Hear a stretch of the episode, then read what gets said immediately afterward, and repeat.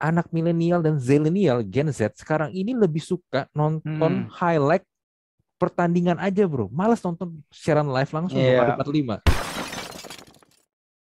Welcome to Talk Podcast. Let's Talk Now bersama gue Andri. Dan untuk guest episode kali ini teman gue. Dia dulu mantan wartawan bola. Pernah kerja di Manchester City. Seorang fans garis keras Newcastle United.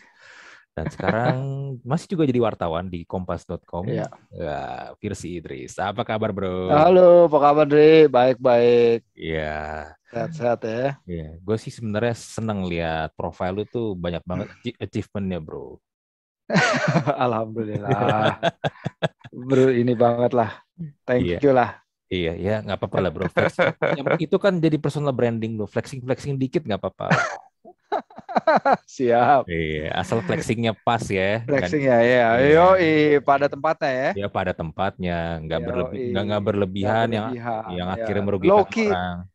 Iya, low key flexing aja kita, low key aja. Betul. Iya, santai lah. Nah, episode kali ini gue mau bahas sama Fiersi. Gue rasa nih Fiersi orang yang tepat untuk membahas tentang ini, tentang nasib siaran langsung bola.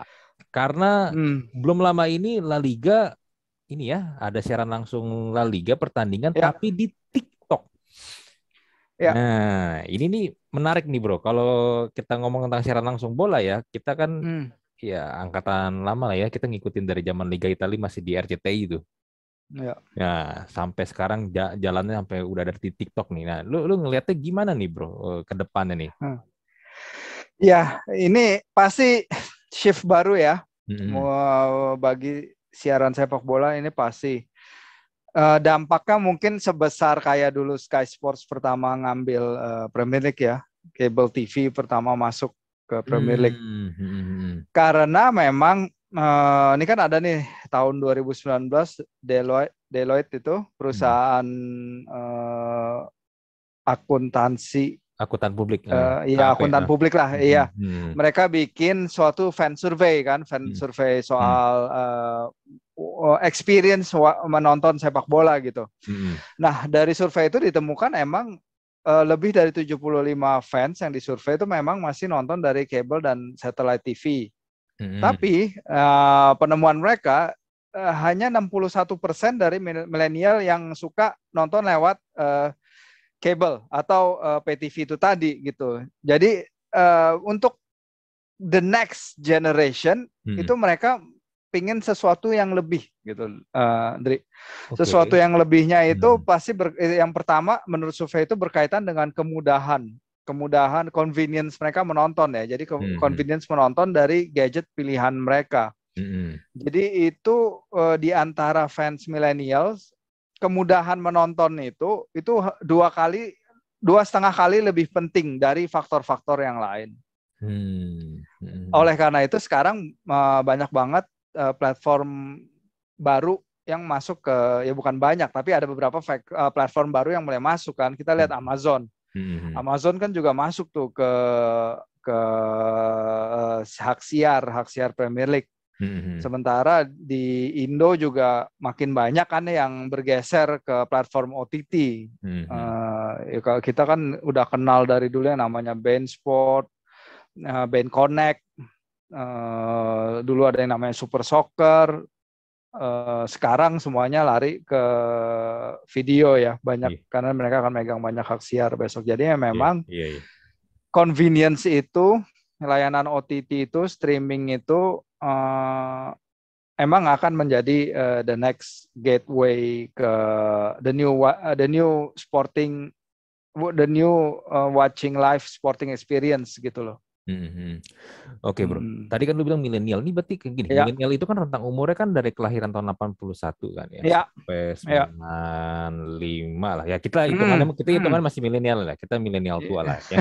Kita milenial lama lah. Iya. Yang masih ini kan yang ngalamin tuh kita nonton bola langsung di TV. Nobar ya kan, gue ingat banget dulu tuh pas RCTI kan identik dengan Liga Italia, SCTV itu Liga Inggris, Liga Spanyol, Antv ya kalau nggak salah ya, lupa deh. Waktu itu kayaknya TV 7 juga sempet deh, gue lupa juga. Belum lahir kayaknya gue, lu doang yang udah lahir. Anjir.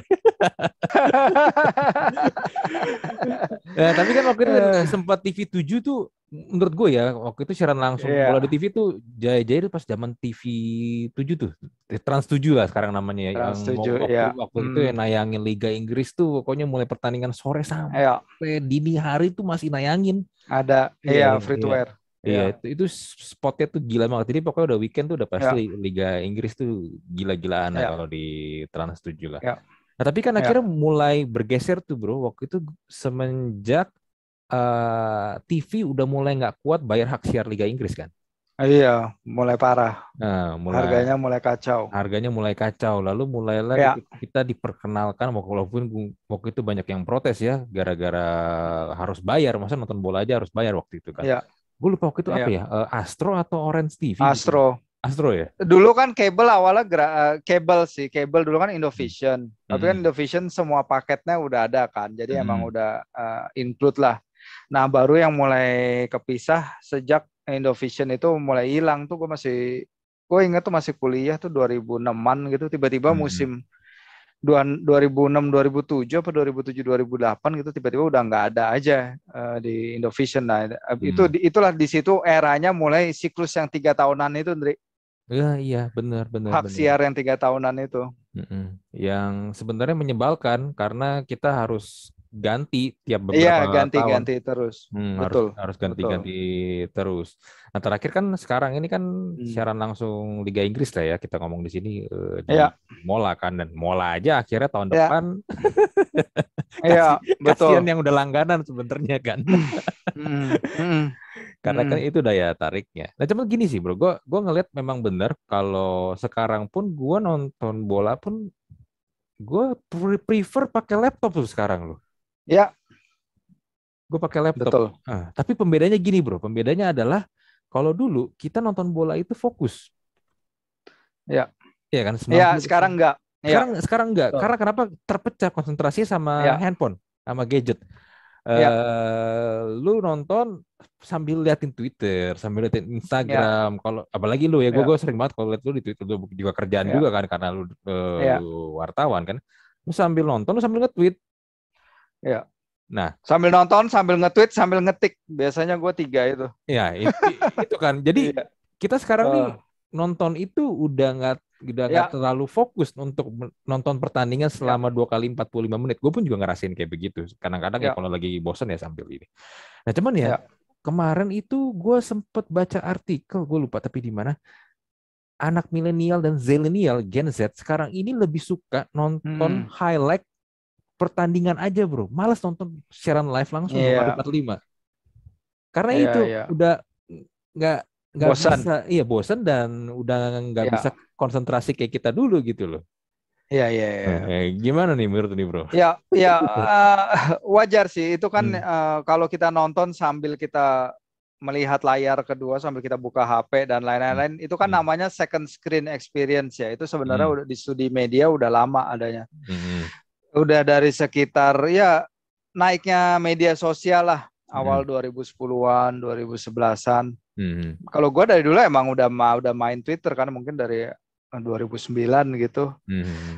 Emang kalau nonton bawaannya tuh pasti pingin sambil mencurahkan apa yang pendapat kita kan tentang pertandingan itu. Our take lah, take kita soal pertandingan itu. Dan sekarang kan dengan adanya Twitter aja kayaknya nggak cukup, udah ada TikTok, udah ada Instagram, jadi kayaknya nonton pun ambil ngerekam gini, wah ini momennya, golnya biasanya kita pasang gitu-gitu kan, karena itu kan kebanggaan kita.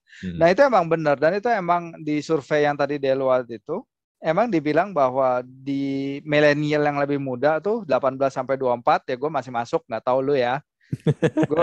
Gue 10 tahun lalu masuk. Jadi lebih banyak dari mereka yang pingin adanya experience menonton sepak bola sambil ada interaksi sosial gitu loh. Jadi engaging dengan fans lain ya, texting ya, lewat forum. Biasanya kan lu kalau nonton bola deh, kalau lu tergabung ke satu forum komunitas gitu, grup. Misalnya kayak gue gabung ke grup Indotune kan, Indotune Army, pasti dong. Nah, ketika pertandingan jalan itu message-nya itu kalau gue tinggal barang 10 menit aja udah 200-an message gitu loh maksudnya. Jadi like gila, mereka ya? Nonton apa ngetik gitu. Jadi banyak banget gitu ya. Lu ngumpul ya wajar kan itu kan kayak village forum gitu kan istilahnya kan tempat ngumpul desa lah.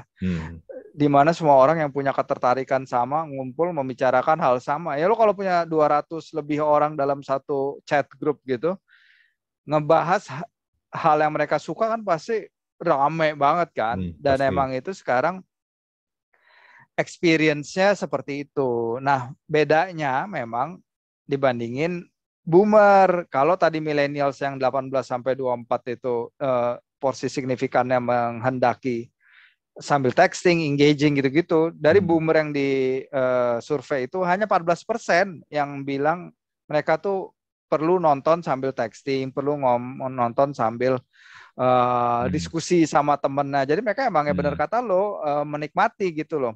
14% bagi boomer, sementara untuk millennials jumlah itu meningkat jadi 40% gitu loh. Jadi antara kaitan antara sosial media dan live sports broadcasting emang udah nggak bisa dipisahin sih. Udah nggak bisa.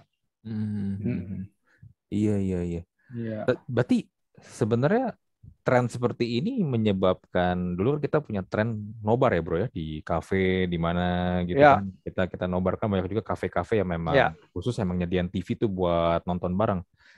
Itu hilang tuh ya. Gue jarang banget sekarang lihat kayak gituan apalagi pandemi ya. Pandemi kan.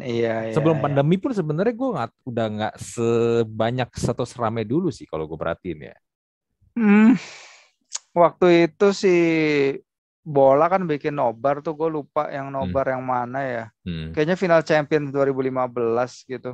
15, 14 itu masih banyak sih emang.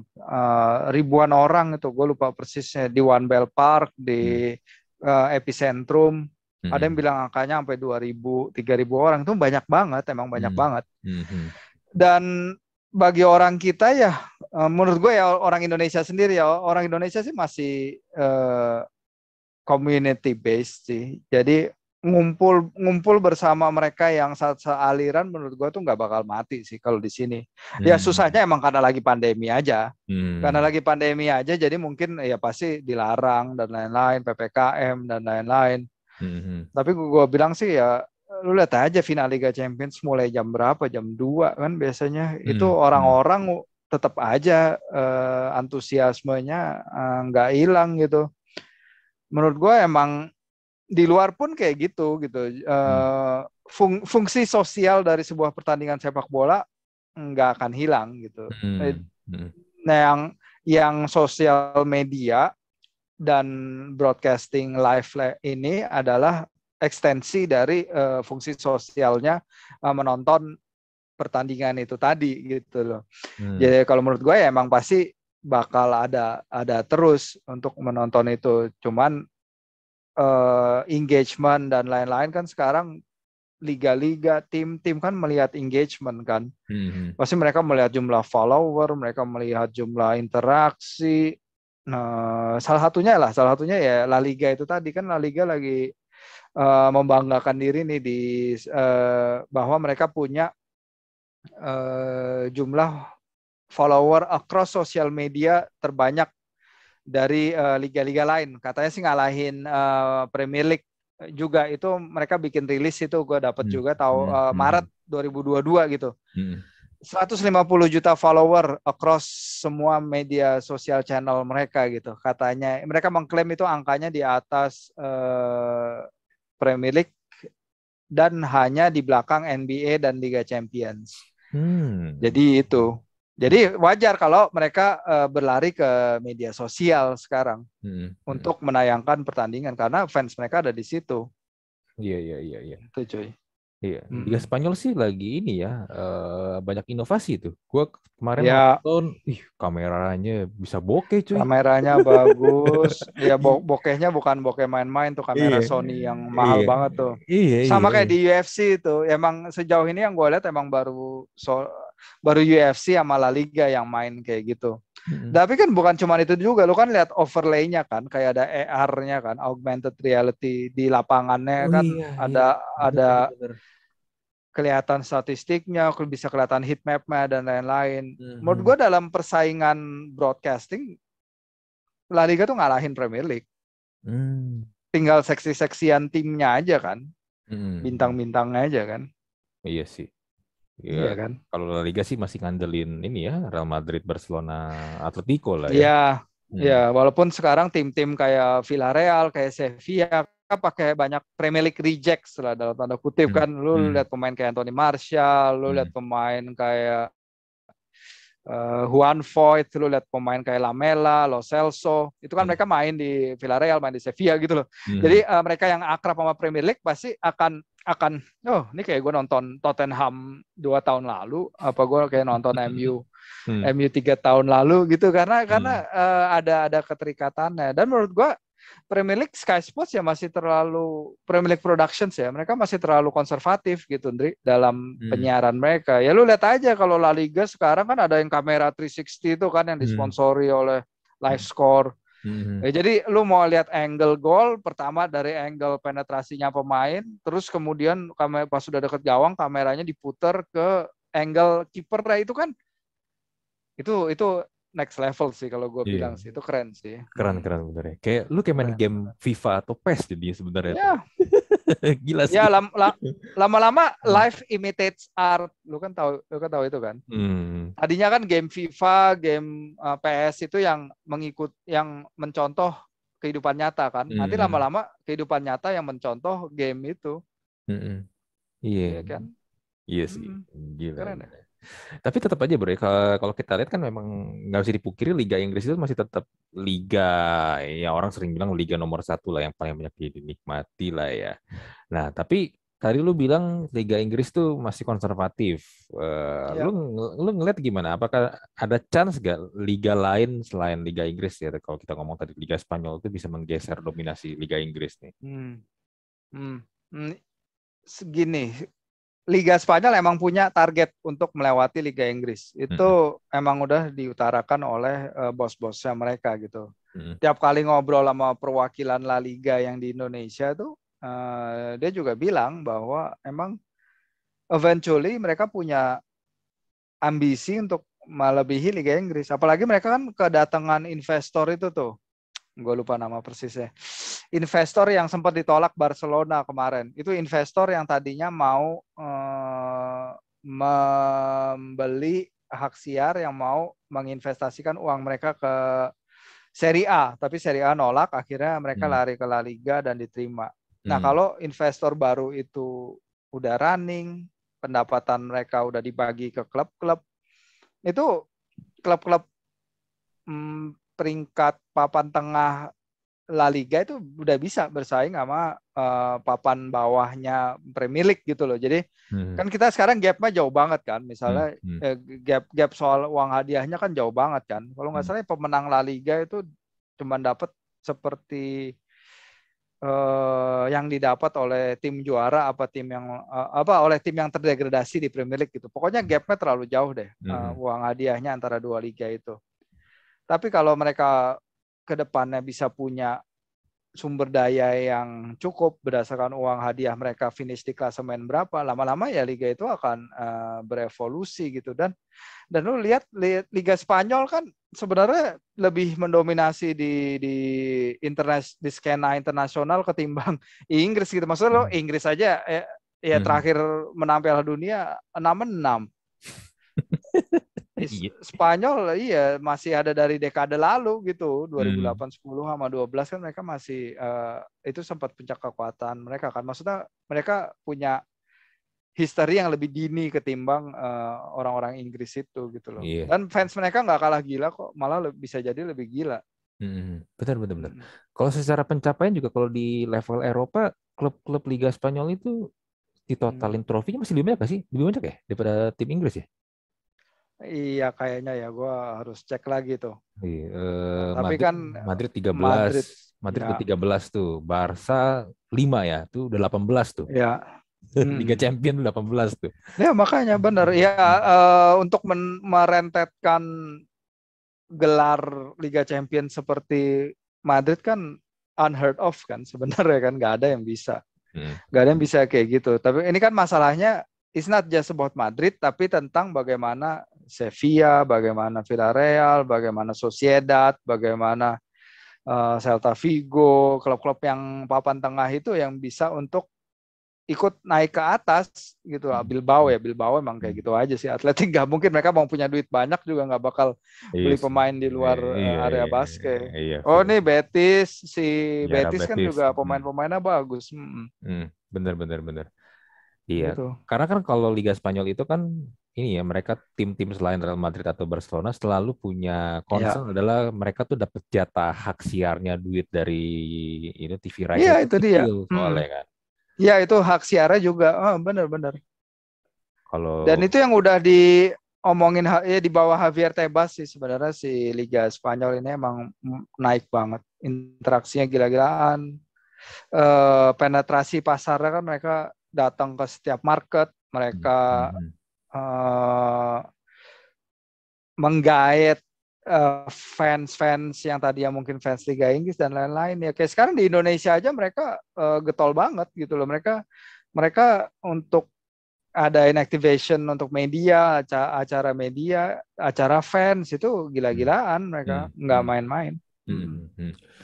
Berarti gini bro, kan dulu ya 90-an itu adalah kejayaan Serie A lah ya. Liga Inggris pun belum bisa seperti itu. Nah, akhirnya kan digeser sama Liga Inggris.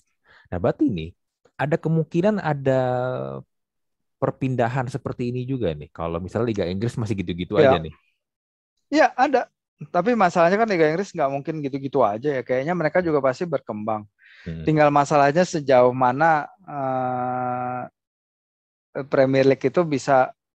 Sekarang nih kayaknya La Liga dalam beberapa tahun ke depan, dalam 5 tahun ke depan, dalam 7 tahun ke depan itu bakal menghadirkan sesuatu yang lebih lah dari yang sebelum-sebelumnya. Nah Premier League tentu aja kan setiap 3 tahun mereka duitnya nambah-nambah terus, setiap nambah hak siar kan mereka narik cuan terus kan, Andri. Jadi kan di situ aja kemampuan mereka untuk belanja udah gila-gilaan. Kayak sekarang aja City katanya mau menjadikan Haaland pemain termahal di Premier League. Berapa gajinya? 500 ribu. Yes. Gila. Iya. Per pekan, bener kan, makanya gila banget. Jadi kemampuan uangnya emang masih beda gitu, tapi nggak menghalangi kemungkinan kalau klub-klub La Liga sekarang bisa bersaing sama mereka. Toh kita lihat kemarin Real Madrid bisa ngalahin Chelsea kan, yang juara dunia. Jadi ya juara dunia dan juara bertahan Liga Champions gitu. Jadi kesultanan itu akan selalu ada. Villarreal misalnya nembus ke semifinal, itu kan mereka juga mainnya pakai Premier League rejects gitu loh. Jadi jadi menurut gue bisa gitu, tim-tim kelas 2-nya Spanyol, mereka-mereka yang berada di bawah 3 besar itu yang selalu jadi daya tariknya nih Liga Spanyol untuk akhirnya mereka punya giliran juga naik gitu. Iya. Tapi tetap ya bro ya, kalau misalnya let's say di TikTok itu kemarin kan Liga Spanyol coba di TikTok itu kan masih free ya? Masih free sama soalnya mereka yang nggak punya media sosial juga bisa nonton di TV lokal mereka. Itu yang ngambil hak siarnya si Gol namanya. Itu kan masih free. Nah, Sociedad Real Betis. Ya, let's say nih kan liga-liga itu pasti nggak mau dong kalau siaran langsungnya gratis dulu kan. Nah. Ya. Kalau misalnya let's see nih, gue ngebayangin lah ya, misalnya kayak YouTube lah paling gampang lah. YouTube misalnya kalau ada liga gitu mau nayangin siaran langsungnya di YouTube ya, gue yakin tuh bisa narikin viewers jauh lebih banyak loh bro. Dibikin aja berbayar kan, YouTube kan ada kan, YouTube Premium kan. Let's see misalnya YouTube Premium lah, ya lu bayar misalnya sebulan berapa kayak 50.000 gitu. Nonton, udah bisa nonton Liga Inggris segala macam itu kan, wah apalagi YouTube ya jangkauannya gila banget itu sih bakal gokil sih. Ya, si La Liga tuh kayaknya juga lagi eksperimen untuk, nih gue juga coba sambil nyari emailnya mereka ya. Jadi kayaknya tuh mereka tuh lagi mau bikin kayak semacam layanan streaming service sendiri gitu loh. layanan streaming service, tapi di mana mereka juga bisa, kita juga bisa membeli La Liga Plus nih namanya nih. Nih gue juga baru dapat, gue dapat dari April, awal April ini. Jadi mereka itu Indonesia akan menjadi Indonesia dan Thailand akan jadi negara-negara pertama di dunia yang akan bisa mengakses La Liga Plus. Jadi itu lewat smartphone kita. Nah ini semua pertandingan langsung ditayangkan di La Liga Plus ini. Dan ini kayaknya pay per view gitu loh. Gue nggak tahu ya bentuknya. Mungkin pay per view, mungkin bondongan gitu satu musim. Tapi katanya di sini mereka bisa milih pertandingan yang akan kita nonton gitu. Jadi kita hanya misalnya cuma suka Atletico, ya kita nonton Atletico aja. Kita bayar untuk nonton Atletico. Gitu. Nah, ini undangannya nih segera hadir masih. Tapi emang belum dipastikan seperti apa bentuknya karena sebenarnya baru besok nih preskonnya. Baru besok sekarang ini kita rekaman tanggal 19 ya, tanggal 19 hari Selasa. Preskonnya itu besok. Menarik ya. La Liga nih mulai banyakin gimmick-gimmick ya soalnya nih ya. Iya, tapi jadi lebih banyak lagi kita harus berlangganan karena sebelum ini kan La Liga ada di video, ada di beIN Connect kan, itu kan lumayan banget gitu loh. Iya, betul. Ya harus siap-siap aja keluar lebih banyak uang kalau emang mau nonton sepak bola, jangan nyari gratisan mulu. Gak bakal berkembang. Jangan nyari link live streaming mulu, males. Iya. Benar. Dukung industrinya lah. Iya. Cuman gini bro ya, kalau tadi lu bilang link ini ya live streaming ya. Kemarin kan juga, gue kadang sih suka sebel gitu sih ya. Kayak kemarin contoh lah Mola lah ya. Berapa kali kan gitu tuh. Yeah. Lagi pertandingan yang rame dia down servernya. Nggak kuat, nggak siap gitu. Iya, emang itu pelajaran banget sih buat Mola juga itu. Apa ya istilahnya, kick in the teeth juga lah buat mereka. Karena mereka setelah itu kan harus menggratiskan biaya langganannya kan untuk 6 bulan dan itu kan pasti boncos banget buat mereka gitu, nggak punya pelanggan baru selama 6 bulan, selama setengah musim. Nah ya emang jadi kalau balik lagi ke survei yang Deloitte tadi bahwa faktor paling penting dalam sebuah experience seorang fans untuk menonton pertandingan itu adalah quality of the broadcast gitu atau stream. Nah, quality streamnya itu yang emang harus kuat. Nah, nggak tahu ya kalau orang kita mungkin di sini lebih ada banyak yang masih banyak yang prefer untuk ya udahlah nggak apa-apa lah putus-putus tapi gratis gitu. Padahal kalau lo mau lihat bayarnya paling berapa sih? Sekarang ini murah banget loh hak siar di Indonesia. Gue nggak bisa bayangin hak Premier League di video nanti berapa ratus ribu atau berapa juta per musim. Karena yang pasti naik dari Mola. Terakhir Mola tuh kalau nggak salah per musimnya 600-an ya atau 400, 600 gitu kalau nggak salah. Jadi pasti gue yakin pasti lebih dari itu nanti. Iya. Atau mungkin ya videonya ini bakar duit, mereka subsidi jadi lebih murah. Iya, subsidi silang paling kayak gitu, benar. Ya kalau mau bisa diaplikasikan kayak gitu juga, cari subscriber untuk 3 tahun ke depan. Mereka yang penting dapat usernya dulu. Jual ke pengiklan, tapi kan pengiklan juga ya kalau dulu kan yang gede kalau nonton siaran sepak bola apa sih? Ya, rokok kan kayak gitu bisa masuk. Kan. Iya, kita nggak bisa. Judi di luar kan, di Inggris, Itali dan lain-lain kan sponsorship judi gede banget. Di kita juga nggak bisa. Ya emang susah gitu loh buat pencari iklan di sini untuk tim sales itu susah, benar. Iya, repotnya gitu sih. Ya tapi gitulah ya sebenarnya dengan adanya ini kita jadi diberi kemudahan sih. Buat gue pribadi sekarang ya gimana ya, gue udah nggak terlalu mantengin siaran langsung lagi, to be honest. Jadi nggak semua pertandingan itu gue tonton. Dulu mungkin gue nonton kalau Real Madrid tuh wajib nonton lah. Tapi semenjak Ronaldo cabut tuh ke Juve, gue mulai nggak terlalu nontonin Real Madrid lagi itu. Ya jadinya mungkin gue jadi ngikutin yang mulai ngikutin tren yang anak-anak Gen Z ini. Gue nontonin highlight doang jadi. Iya, wajar.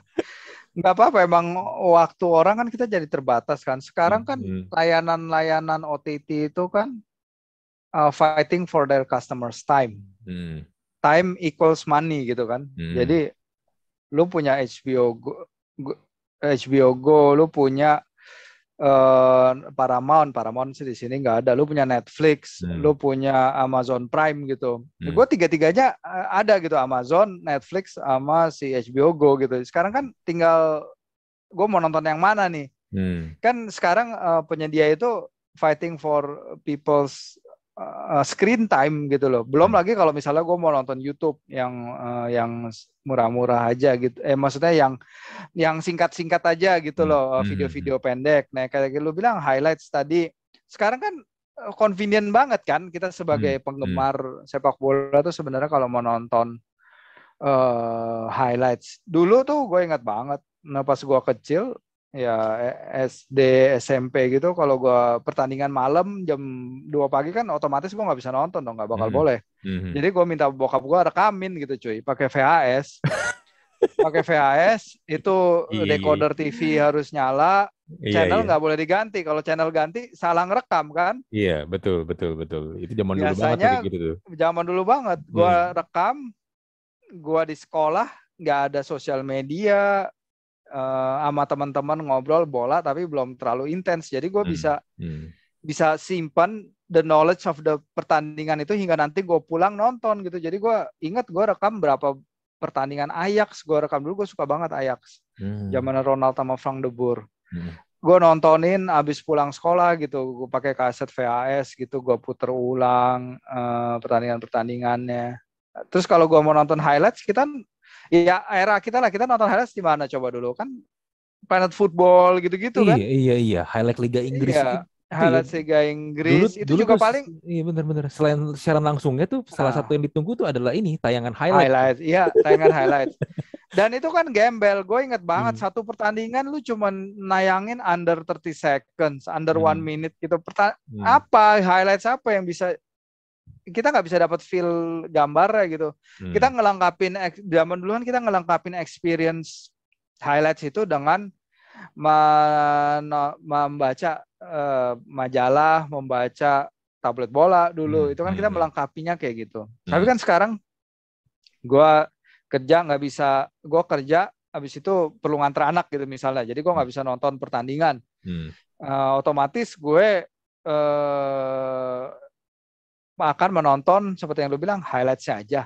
Atau gue nonton sekarang kan sebenarnya video tuh bagus banget karena dia punya mini match. Mini match ini tuh yang Sky Sports saja nggak punya dulu ya. Zaman gue sih di sana sih. Itu udah lama banget sih. 2014-15 at least itu belum ada. Jadi lu kayak highlights tapi extended gitu kan. Jadi 15 menit, 20 menit. Maksud gue lu kan bisa dapat informasi yang lebih, yang nggak lengkap tapi jauh lebih baik ketimbang lu cuma nonton gol-golnya doang gitu loh. Itu sih seneng banget gue ada feature itu sekarang. Jadi bukan hanya catch up highlights tapi kita juga bisa catch up aksi-aksinya, build up-nya dan lain-lain. Iya, benar. Iya sih.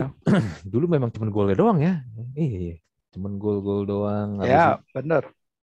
Iya. Ya pokoknya nggak ngerasain lah sekarang ya. Sekarang lu juga kalau mau nonton golnya bisa, tapi kan sekarang banyak opsinya. Dan yang pasti nggak cuma highlight kayak cuma 15 detik gitu, 30 detik di acara TV yang lu udah nungguin seharian gitu. Kalau dulu kan kita nungguin seharian sampai acaranya main baru kita bisa nonton. Sekarang kan enggak. Lu mau apa?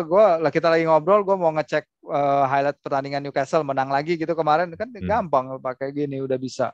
Iya. Within seconds gue bisa akses gitu. Iya sih, benar ya. Dan ini mungkin nggak terlalu nyambung sama siaran langsung sih, tapi kalau di Liga Inggris ya, Fantasy Premier League itu membuat gue lebih excited sama Liga Inggris, even bukan ke tim-tim top top 5, top 6 ya itu loh. Ini lagi ada acaranya nih, Fantasy Premier League nih di Mola. Gue juga lagi nonton, bener. Ya gue juga gila banget, gue kan gila banget juga FPL kan, main FPL udah dari tahun berapa? 13 ya, udah lama lah, sampai 10 tahun. Ya itu yang gambarnya masih jadul ya. Iya. Gareth, pokoknya lu pilih Gareth Bale aja, Gareth Bale kaptenin, kelar, beres hidup lo. Gak perlu mikir. Gak perlu mikir, bener-bener. Iya, gak perlu mikir lagi.